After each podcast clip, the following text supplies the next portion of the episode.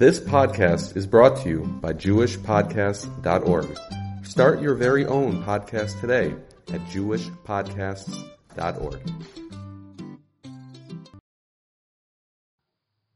My good friend Reb Nata calls me up one day. He says, We have to go to New York. one of my people that I know bought a brownstone in New York that some of the ovens and other things have to be kosher. A brownstone is in Manhattan. Is they're called brownstones. It's basically very very expensive units. It's uh, from many many years ago, and basically they sell it per floor. Some people they're, they're usually about four or five floors. Some people take two floors, three floors, one floor, five floors. This one had three floors. He took. He paid I don't know um, someplace in the range of fifteen to twenty million dollars for the for the three floors. Yeah, we have to go kosher over there. Come into the place. Everything is bare. There isn't anything in the closet, no clothing, no food, no nothing. He bought it now, whatever it is, he had it all emptied out and clean. And I'm trying to figure out over here the stove, how it works. At one stove I, I look up um, the way it is, a very expensive stove. One comes from Italy, one comes from a different country. Very expensive, expensive equipment. And I decided one of the stoves I believe was never ever used. It was a pizza stove from Italy. It looked to me it was completely brand new, etc. I couldn't figure out how to turn on the gears over there. And the other stove, because uh, had the akasha, the parts of the stove and everything else like it. I had a torch with me. Because we decided to go for Mincha to go. It was in Manhattan. We went to the David Feinstein in MTJ right after Mincha. We asked David, what do we do? So David says, take all the parts from all the stoves and put it into the stove downstairs, a self-cleaning stove, turn it on for a full cycle, and then that's it. I say, I don't think it's a self. He says, yeah, it's a self-cleaning stove. Put everything in there. So I said, could I take it and put it outside on the sidewalk and use my torch to make a lid on it? He says, no. He says, put it into the oven that's called uh, a furnace. And uh, with the porch, you have to get every part of it, this that, put it into there. Okay, so I couldn't figure out how this oven works. So we called up the um, company had um, a rep in California. Called up California, and I gave them the model, and they said that model is not a self-cleaning stove. And uh, I said, it's not. You know, well, what do we do now? Because I told them that is on the dial, there's different kind of emblems on the dial, what there is. Could they explain to me what these emblems are all about? How you, you know, this one is for this part, this is for the broiler, and this is for the bacon, this is for this. And one emblem there, they said, is for self-cleaning. They said, but this model doesn't have it. It must be they put on the wrong knob on the stove.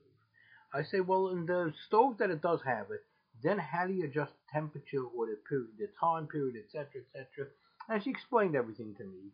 I was pretty much drained at that point. Okay, the kitchen. I put it, I put it onto that um, thing that's supposed to be self-cleaning, even though this model is not a self-cleaning one. And I turned the knobs that's supposed to make it go on, and I see the temperature starting to go up, and it went up to a little bit of higher temperature. Then I try opening the door, and the door locked. I know if the door locked, then it has to be self-cleaning because in bake and embroil everything else, the door does not lock, but the self-cleaning it does. Evidently, whatever it was, this thing was working with. David said, put it into there and put it on self-cleaning. It's a good thing we had all the parts in there before I even attempted, because I wouldn't have been able to open the door till it finishes the cycle. And because we went through everything, and everything worked out, it was a self uh, self-cleaning oven. Then we couldn't figure out that other oven how to turn on the gears by another oven, that pizza oven. So we got a hold of the maintenance person that was there before they bought this unit, and he says, "Oh, he remembers now. He went to look. He says that oven, I they, they didn't tell me they need it, so I never turned on the gears uh, in the crawl space. But if you want, I'll turn it on now." I said, "Yeah, turn it on now, so I'll make sure the thing works, etc., etc." And we did that. Then the balabos comes in. We were there for two days, and the balabos comes in and he says, "You see, I left here an envelope with money that you should be able to go to any stores in Manhattan buy what you want. But all food items and everything I left didn't leave here a single speck of food. So I asked him why not.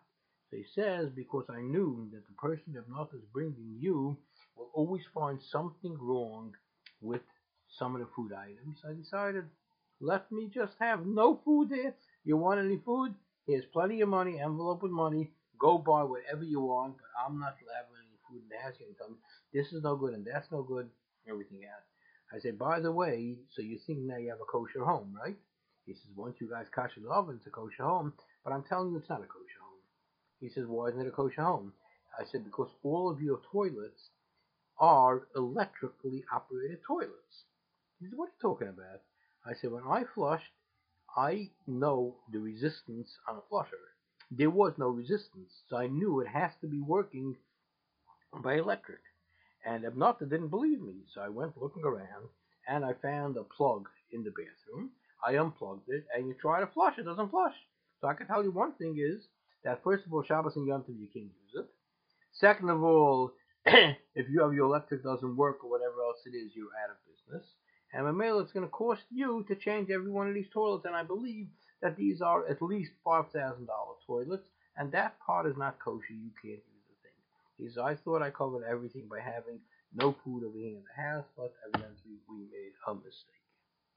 At another time, uh, I went to Israel David, and I was doing a job in a in a hotel there for Shabbos, and they ordered in a New York Times newspaper for the people.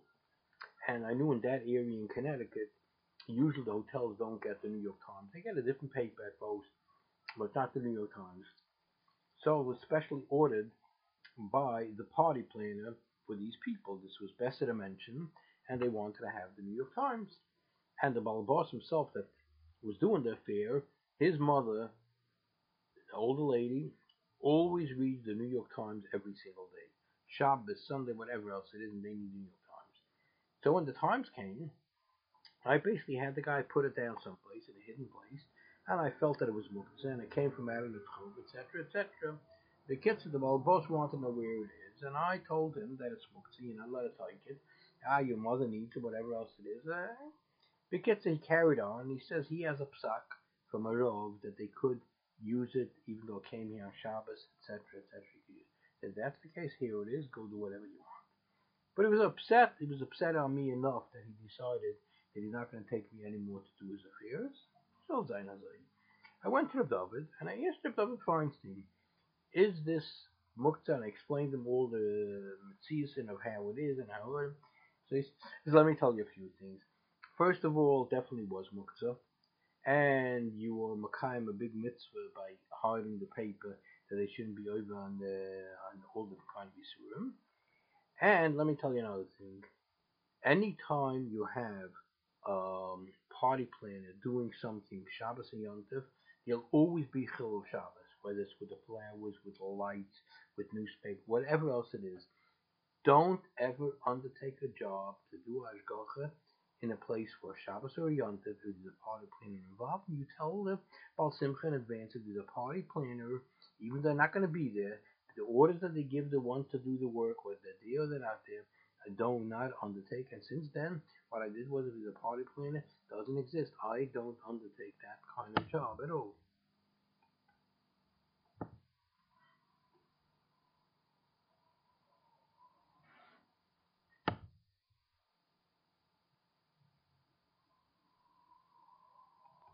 One of the things me and my wife does is because of some experience that I have in it is when people have a, a ticket, driving ticket or something like it, I would try to tell them what I would do in their case. And basically, we've had a number of people calling this and that. It's a it's a it's a busy enterprise, basically. Uh, one of the chasodim that we do to help out people with this. One of the lawyers we use, basically in New York. And one day we get a call from her secretary on Chol Hamoed a few years ago and says that because of the, the amount of business we've sent her, if anybody in our immediate family gets a ticket in Brooklyn, they'll do it on the house. So my wife says, and where is the lawyer now? She says she went on vacation to Israel. We didn't even know if this was a Jewish lawyer or not because we don't pick lawyers by religion. We take them by their qualifications. So my wife says, you know, when she comes back from Israel, tell her to give me a call. So she gave a, she called here a little bit after Sukkot, And my wife asked her, you know, where you, uh, what's the occasion you went to Israel? She says, I have an apartment here, which we were surprised. And she says, I have a son learning in the Mir, and I have a son learning in, in uh, one of the brisk. Oh, we were very surprised. That's very interesting to hear. And then after that talking, she said it happens to be that there's a judge in New York that, a traffic judge, that's about tshuva for many years, and he needs shidduch. so my wife tries to change the subject, and I said, no, please have him send me in his resume. I want to see the resume. I see the resume. He was no youngster. He was a Kohen. And one of the names on the resume, my wife happened to know from years ago in Baltimore. So she calls up that person from Baltimore, that lady. She says, Do you know this person? He says, Yeah. He eats by us almost every single Shabbos. He always has a Dvar to say over. Very, very, very refined person. And he really needs a Shidduch. So I was involved with somebody else that tried to put together a Shidduch that broke apart from um, a, a, girl, basically an older girl, and it fell apart. The Shidduch uh, didn't go, and she dropped it and basically tried getting it back together, this and that. I tried, didn't go. I decided, you know, maybe that shidduch is for that. So I called that person. I say, could you send me the resume of that girl that we've been trying to put together a shidduch for? He says, let me see the boy's resume. I said, send me the girls. He sends me the girls. And he takes a look at the boy's resume. He says, nah, this is not going to go. My wife takes a look. She says, nah, this is not going to go. I said, but who are we to decide? Let the Rebbeinu decide. I went and sent off both resumes by email to both people. I said, review it and let me know your feelings. So the girl calls back. She says, you know, I know I'm getting older, this and that, but this is not exactly what I'm looking. I said, let me ask you. I said, I didn't talk to the boy yet, but do you think it's that bad you wouldn't go out once? She said, no, once I would go out. Okay, so I called up the, uh, I sent him an email. I said, what do you say about? This is you know, she's a FFB and this and that. She's not sure it'll work and this and that. So he doesn't know. I said, Will you go out once with her? He said, Yes, once he would go out if she's Moscow. Okay, they went out once, then they went out twice, and then, you know, there was some bumps in the road, etc., etc., third, fourth time. And Baruch Hashem, um, about uh, four or five months ago, I went to the bris of the third child of Simcha. So basically, and then what happened was very interesting is um, this, uh, cousin of mine, basically with the same name, had a case in front of this, uh, had used that lawyer that recommended this judge uh, for the shidduch, and used that lawyer, and it came in front of this judge for the hearing. And basically, she was very concerned because he's a very, very straight shooter, and he's going to say that uh, conflict of interest, and he really can't take the case because this person is somebody that he knows, he knows the relative and this and that. And it gets it. But what he did was he uh, this person was on the telephone and he claimed he was a medic and he says that he was on an emergency call to a doctor and he had a letter from the doctor. He had the proof from the telephone service that he was on this and this call at that time. So the judge did very, very smart. He asked the officer, Do you want me to rule on this case? Or, based on all the facts that you see now, do you want to withdraw your complaint? And the officer realized that he's better off withdrawing the complaint than having uh, the judge rule against him, so he withdrew the complaint. So, real, the judge was very, very smart, and he didn't have to rule on this case, even though there may have been a conflict of interest, because the officer basically withdrew the complaint. Uh, I was invited to a wedding in New York, and I was coming back uh, out of town. I came into Kennedy Airport, and there was in downtown Brooklyn. It was one of these places that they kosher the place. You know, it wasn't in a caterer's own hall. It was uh, a different one, which they had a mashgiach there, kosher, etc., etc. I went in just to say Mazel Tov. And as I was leaving, so some other fellows, yeshiva like, asked me, could we eat over here? I said, I haven't got the foggiest idea. I'm heading home. Uh, I have no intention of eating. They said, but we want to know if we could eat here. I say, I don't know why. I say, I take a look. I see near the kitchen is standing a nice Hasidic younger man. Must be the Mashgiach. Go ask him. They said, we don't know what to ask. You don't know what to ask? I said, okay, let's go. Let's all go together. So the five of them together with me, we go there. I asked the Mashgiach, in Jewish, who cooked here today? And were you here? He says, yeah, I was here. I kashered everything. And the one that cooked everything over here was Yoina Fekete. Okay. I go into the kitchen. I ask, could I go into the kitchen? He says, yes. I go in with these five younger lights, and he stays on the outside. I say, uh, who's Johnny the chef? And a big uh, shocher says, I is Johnny the chef. What's your question, Rabbi? So I said, you cooked everything today? He said, I cooked everything. I say, where's your Rabbi Mashgiach? He says, he was here early in the day and he went out. I don't know where he is. He must be someplace in the building. But I haven't seen him in quite some time. But he must be here someplace. Okay. So I went out. And these lights says, I don't understand you. The guy tells you you're in Fekata, uh, and you basically come and look for Johnny the chef. I said, I know the chefs in the kosher industry. There is no Yoina Fekete. doesn't exist. Yoina by me is Johnny. Fekete in English means black. So I knew what I'm looking for, and that's why I addressed that. They said, what? And that's what a mashgiach should do and tell you? They all picked themselves up, and they all went home, and they ate nothing in the place. I used to discuss sometimes with Reb Epstein my issue that I'm having, you know, trying to get people to change certain things in kashrus and etc. etc. So Reb Epstein, very very smart, uh, well thought out uh, person, tells me, "With who are you handling?" I say, "With these rabbanim and these rabbanim." He says, "No, that's not their agenda. Their agenda is not going to be to improve these things in kashrus. Here, they have to satisfy their mispallelim, their shul, the Bible, the kids. That's what they have to. This is not in their realm. Handle with the consumer. Don't handle with the rabbanim. You're not going to get any place that way. The consumer, okay. So a year or two later, he meets me again. He says, "No, how you doing now?"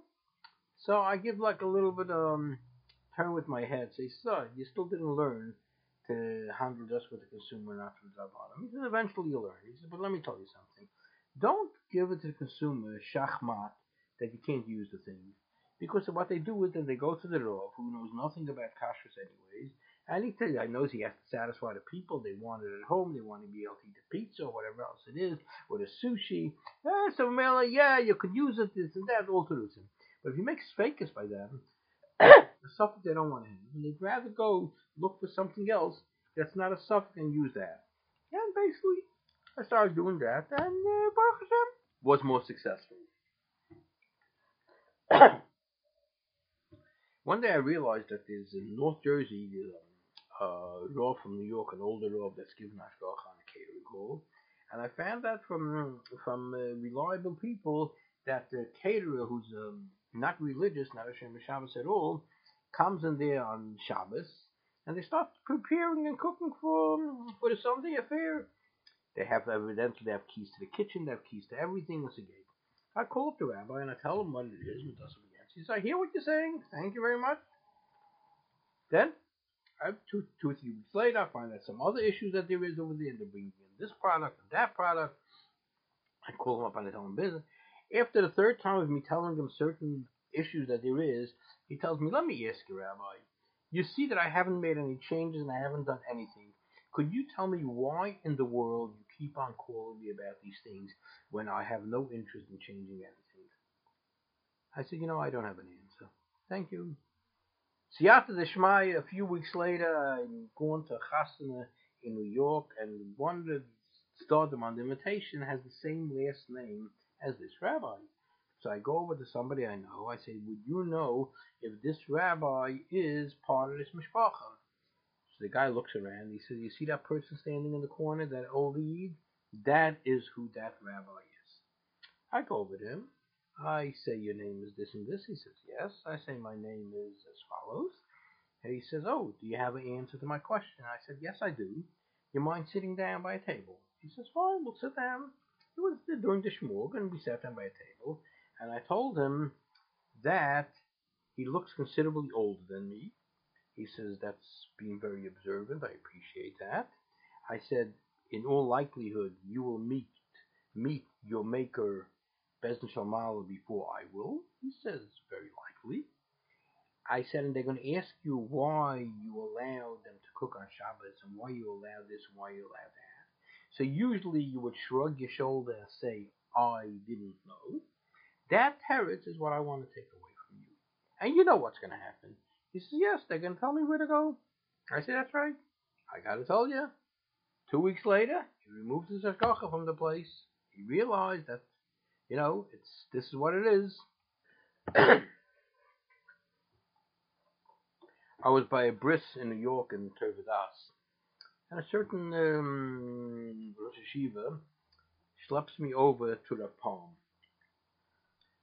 And he says, the palm, this Yid writes certain kashrus letters and other kind of things about kashrus, and he attacks other ones and this and that, you know, and, and uh, the Shiva, the palm, Yonisha Shalom, you have to stop this.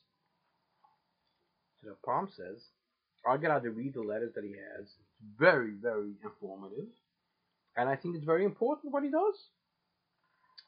So the Yid says, yeah, yeah, but uh, Mechat uh, that this, uh, you know, when you see what he writes. He's, oh, you must probably mean Divrei Chachamim benachas nishmorim. Yeah, you do come across very strong. So what you should do is the last paragraph, tone it down a little bit, so you'll have, you'll be Mekayim also Divrei Chachamim benachas nishmorim. Doesn't have to be the whole thing, just the last paragraph. So that the uh, Shiva says, who says that he knows what he's talking about? Maybe he doesn't know what he's talking about, Bechal. Oh, I hear. So the Palm says, uh, Shuldik, uh, my Rebbitzin and me, we have certain cautious questions of things at home. Do you think that you could spend some time with us to go through the things by me in the house and explain to the Rebbitzin her questions that she has? I said, be more than happy to do it. Tell me when you want. Is Thursday evening whatever it was, 7 o'clock, 6 o'clock, 8 o'clock. I said, good, I'll be there. Went down there, I was there for about an hour, an hour and a half. She had some showers on chickens, why is the, the bleeding gold. Because I tried explaining what it is. So she said, so could I use it or not? I said, no. I don't pass it in showers. I'll give you the facts, what it is. The Rosh Yeshiva will pass on it. I'll give you the facts. Okay, listen. Then he met me another time and he asked me to come down again to answer his other questions, which I did.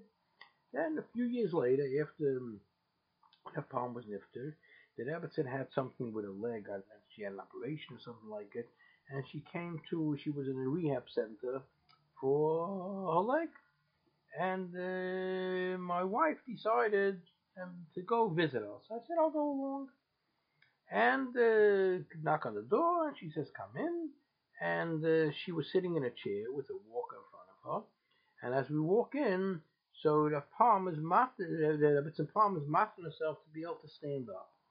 So my wife says, I'm coming over, don't stand up. She says, I'm not standing up for you, I'm standing up for that other person that came with you. She says, Do you know him? She says, I saw him, but I know that the, the Rashiva had a lot of respect for him. And he was by us in the house. I don't know his name, what it was.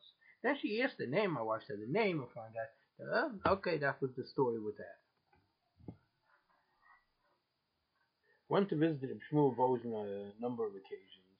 And one of the times I asked him, I said I was in by a shechita someplace, and the sheikh goes just with one knife to the shechita. And I said, "This is ungenommen all over that you go with at least two or three knives to the shechita." So I told him that the sheikh tells me a yois that he's pretty much the manager in the place over here with the boss. He feels that you know there's no reason that uh, you know anybody's going to say anything to him, so he could go upstairs and get all the other knife, and he doesn't want that it should be laying around over here where the guy could have access to it, and they could damage it, etc., etc. So that's what he does. So I said, look, you have, I said, if you're the boss, it's it, it's a bigger problem because when you go away from the line, from the shechita line, basically, that means the workers don't have work what to do. I mean, a number of workers are standing idle, and it comes out of your pocket, etc., etc. I said, basically, I said, the Chatzkel Levenstein said that it says by benching, you're supposed to put the knife under the table. Because of a Maisa Shahaya that somebody went by Yvnei Yerushalayim, he got so nisragish about Churban Habayis that he went and stabbed himself with it. So you put the knife under the table. Reb Chatzkel Levenstein, if a person comes to that matzah and he's so nisragish from the Churban Habayis, wouldn't he bend down and pick up the knife? Reb Chatzkel Levenstein, we see a white Chazal shatzt up Atzlus. that a person, if it's over here in front of him, will take it, but he's not going to bend down. So I told that shaykhit, Atzlus is also Atzlus to go for you to go up to your office and go get the knife and this and that. It could be that your heart will say, no, there's really nothing wrong with this knife. It's good enough, etc., etc. So I so I did Sheikh that big kindness on me. So I used to vote if I'm right. So he says, you're 100% right. He says, it's a very nice two-stall that you have over here. In the Chalfas, it was gerecht. But then you had every right to tell him. Then I told him another thing. That's a machtach mole that you couldn't shecht all the chickens. and you have what uh, you have what a half a truckload of chickens that has to be geshacht for the next day. I say when the chickens are in the crates on the truck, you can't really feed them. And if you can't feed them, the shoichet boss of the plant really can't eat in the morning because he didn't feed his behemoths, didn't feed his chickens. He can't eat. So I mentioned it to that one. Rosen said. So I said, so usually he used to eat 6 o'clock in the morning before the Shechita. Now I told him he can't. So he says, what he'll do is he'll eat after the Shechita. He'll eat 11 o'clock. So Rosen says, he says, so what's wrong with that? I say, very simple. Somebody that's used to eating 6 o'clock in the morning, by 7, 7.30, his head starts spinning already. And by 11 o'clock, he's completely oismensch. He can't, he can't rely on the Shechita. So the Rosen thinks for a minute. He says, you know, je halte bis takke gerecht, and must sagen that he can't. Either he does a shecht, or whatever else it is, because feeding the chickens he can't, but his system over there with eating later doesn't stem the cheshbon, he's got to do some other sort of setup. Then I was there by him another time, and I asked him about the Masura of the chickens. This was about 23 years ago. The Masura of chickens that we have here in America. And he went through the whole Masura, what it is, and how you have the Masura and Bekitza. I told my grandfather was a shoychid, my father was a shoychid, and my grandfather shechted. And this is the kind of chickens he shechted in Europe and this and that. So I said, so I know at least for 60, 70 years, this is the kind of chickens. There was other shechten that came from Europe that shechted. So he says, so that in itself is a Masura. He said, that's sure we have a problem because every farmer tries to develop another breed of a chicken that he crossbred with this and crossbred with that you don't know what this one is and what that one is, and you ask them, you can't believe them because just about all of them are not Shomer Shabbos. You can't believe them. Over here, we don't have a good setup over here to get a chicken that we know there's a Messiah and this and that. It's everybody coming with everything. So I told him, I see that you asked the Kabir chicken. You asked the Kabir chicken? So he says, Did you ever see the Kabir chicken? I said, Yes, I did. It was made by the Katz family. And I, yes, I studied the Kabir chicken very well. So he says, first of all, it has no feathers by the neck. So it's different than a different chicken. It's it also has feathers that went down lower on its leg, which basically is also different than the regular chickens.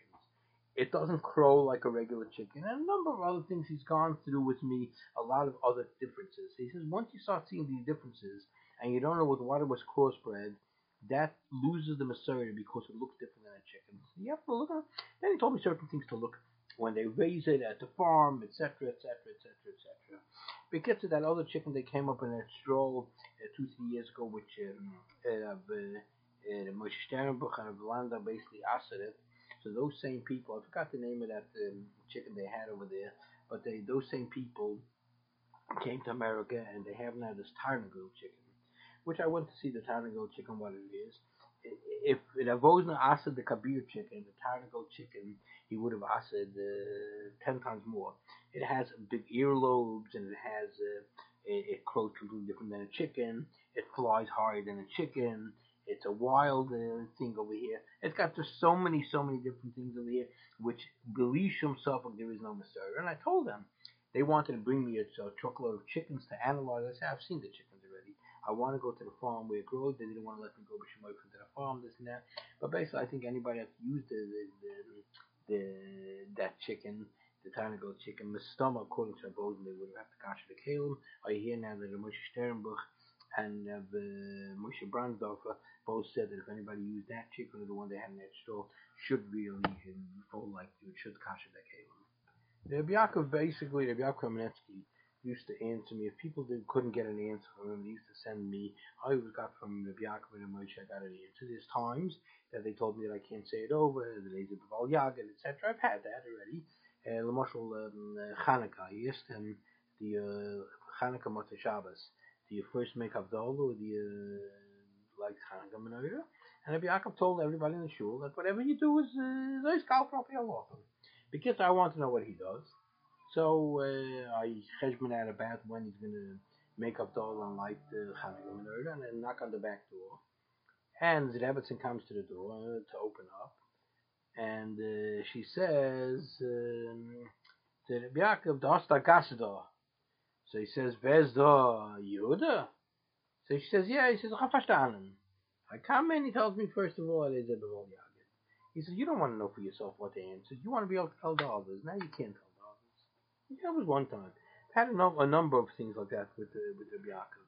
He was also my Masada Kedushin in uh, in Baltimore. Uh, before that, basically when I was becoming a chosen, so I asked Rabbi Yaakov, how do you deal with the thing that my, my zukünftige Schwer is a real yaki? I stelle sich to ask him whatever he's sagen to that he should write it down and we should have something in writing. He says, the Shenka Machta L'chaim. I said, no. He said, Machta L'chaim by me The kid's okay. So we arranged L'chaim should be by Rabbi Yaakov in the house. And Rabbi Chaim spoke to him, Rabbi Yaakov spoke to him in basically in a pretty fluent German. That you know what what he what sucks to, what does my father say, and this and that. I said I'm going to write everything down. I'm going to keep it in my wallet. If it ever comes a question of what was discussed and what was the upmark, this and that, you know I have me in my wallet, and I could always give you information what it is. Okay, very nice way of handling it. A few years later, must have been five years maybe, and I'm talking to Yaakov. I met him a number of times. He says, how is things working out? This and that. Is he giving what he had? He says, I said, he's given a lot more than he had. to. I said, why is it Rashiba asking us now? He says, because I have this settle in my wallet, and I wanted if I could take it out already. I said, yeah, you can take it out, you can dispose of it, it's fine. And basically with my Masada Kedushin, oh, it's a longer story over there, what happened by the, by the, by the thing. But, you know, we'll go into what happened over there by the, by the Chassan in Baltimore. As I came there, my uh, the my told me that I didn't know if you'll be able to find two um, people for Adam. So I went and took two um, local people that I uh, point, told them they should be Adam by the Chasana. And I held on one of them that he's uh, Apostle Adus. The kid said, Yes, Rabbi Yaakov, what do I do? so the Yaakov said that I hear, didn't answer me. He's come a second time, third, doesn't answer. Then they come, they want to go to the Badek. So I told Rabbi Yaakov, I'm not going to the Badek until you tell me how we're going to handle this. I hold this possible this. So he says, Yehuda say Masecha. So I went over to um, Bacher, that used to be my roommate. He's now uh, Mashgiach in Pesach Yeshiva, Nasa Weissman. And I tell him, please, uh, you'll come up over there, you'll be a aid. We're not going to call up the aides on the microphone, you'll come Then I go over to the first one that I tell that he's not an aid. And I tell him that I'm not being Mimani you as an aid, only the other two. And I tell the other two, I'm being Mimani you as an aidus and nobody else. And I go stand again right near the collar where my position was. So the Yaakov comes over to me and he says, I heard from the distance how you told him in his face that uh, you're not making him an aid, only the other two. And then when you come over here to stand over here, he walks over to you and tells you thank you. He said, let me tell you something that's important for you to know for the rest of your life. A person hears what he wants to hear. You know what you said, and I heard what you said. But he heard differently of what you said because that's what he thought and that's what he wanted to hear. So just remember, sometimes you'll hear a person will tell you something, and basically, and and and and you'll you think you heard one thing, the he said something else. So you know, don't jump to conclusions based on what you heard. So then my father comes over to find out what's doing. So Yaakov says, "Me and you the verstehen sich good, like you know, stay out of this. Everything is fine over But before the chuppah, I asked the Yaakov, maybe we should go to the chuppah a little bit earlier because the chuppah is outside and it looks like it's going to rain. So he says, and uh, what are you concerned if it rains? I said, the people will get wet. He said, you're concerned about the people, you're concerned about the chosin and kala. I said, I'm concerned about the chosin and kala. He said, don't worry. He said, the chosin and kala are not going to get wet if it rains. Because um, most of the people went in, but some people were behind the Chos and Kala as they went into the building. As soon as the Chos and Kala walked into the building, came a, a, little bit of a downpour, and some people had to got wet, but most of Baruch Hashem made it inside. When um, Rabbi Yaakov, the last uh, couple of weeks, um, when he was around, he stayed by his daughter in Baltimore by uh, Rabbi and Rebbetzin Diskind. Kids so I went with my father, and my wife, and my children. We went to visit him. So Rebbetzin Diskind says that the last few weeks he doesn't talk at all, doesn't say anything, and don't try to get him to talk because he doesn't talk, but he knows everything what's going on. That they tested already. He knows exactly what's going on. He looks at people, he recognizes everybody, but he's not talking. Okay, so and my father tells me, uh, you don't don't push it, but I couldn't. So I asked Rabbi Yaakov. I say one of the last few weeks in the Torah is a word with the shadow if you say koyve or koye, and it's also in the in the in the kinnis and other places. What's the right way to say? So Yaakov picks up his head and he says, Yuda, in welcher Torah is das given? I said, ich gedenk nicht eine von den letzten paar Wochen. So he says, Judah, es ist nicht gewinn wichtig genug zu wissen, welche Aftoid darfst du im Teres euch nicht wissen. Okay? So, had no answer. Uh, when we went to be Menachem Avol, I asked Rebbetzin Diskin, did he stop speaking after that? She says, no, that was the only time he spoke in all those weeks. Never said anything before, never said anything afterwards. Another time when I asked Rabbi Yaakov in, in Shul, I asked him, it says in Allah, um, that you say uh, by the Ribono Shel Olam by Birchas Kohanim, the first time you end with Shmireni, second time it's Chaneni, third time Sitzeni. I say, so when do you say the Yehi Ratzon? He says, I say it three times, the Ribono Shel Olam. So, the next day, the second day Yom Tov, I stay to listen what he does. And I heard him say twice the Ribono Shel Olam, once the Yehi Ratzon. So I go over to him after davening. I said, you know, I've heard you say this. He says, oh, I forgot. I really should have told you the, the, the whole secret right away. My father and my sister said the Yontif. So what I do is like this. The first day Yontif, I say three times the bunch Shalom for the Bechalimus, for the Beit Chaloimus and everything else like it. Second day Yontif, how many Beit Chaloimus can I have had in one night that two times your brainstorm shouldn't help? And that's when I said the Yontif.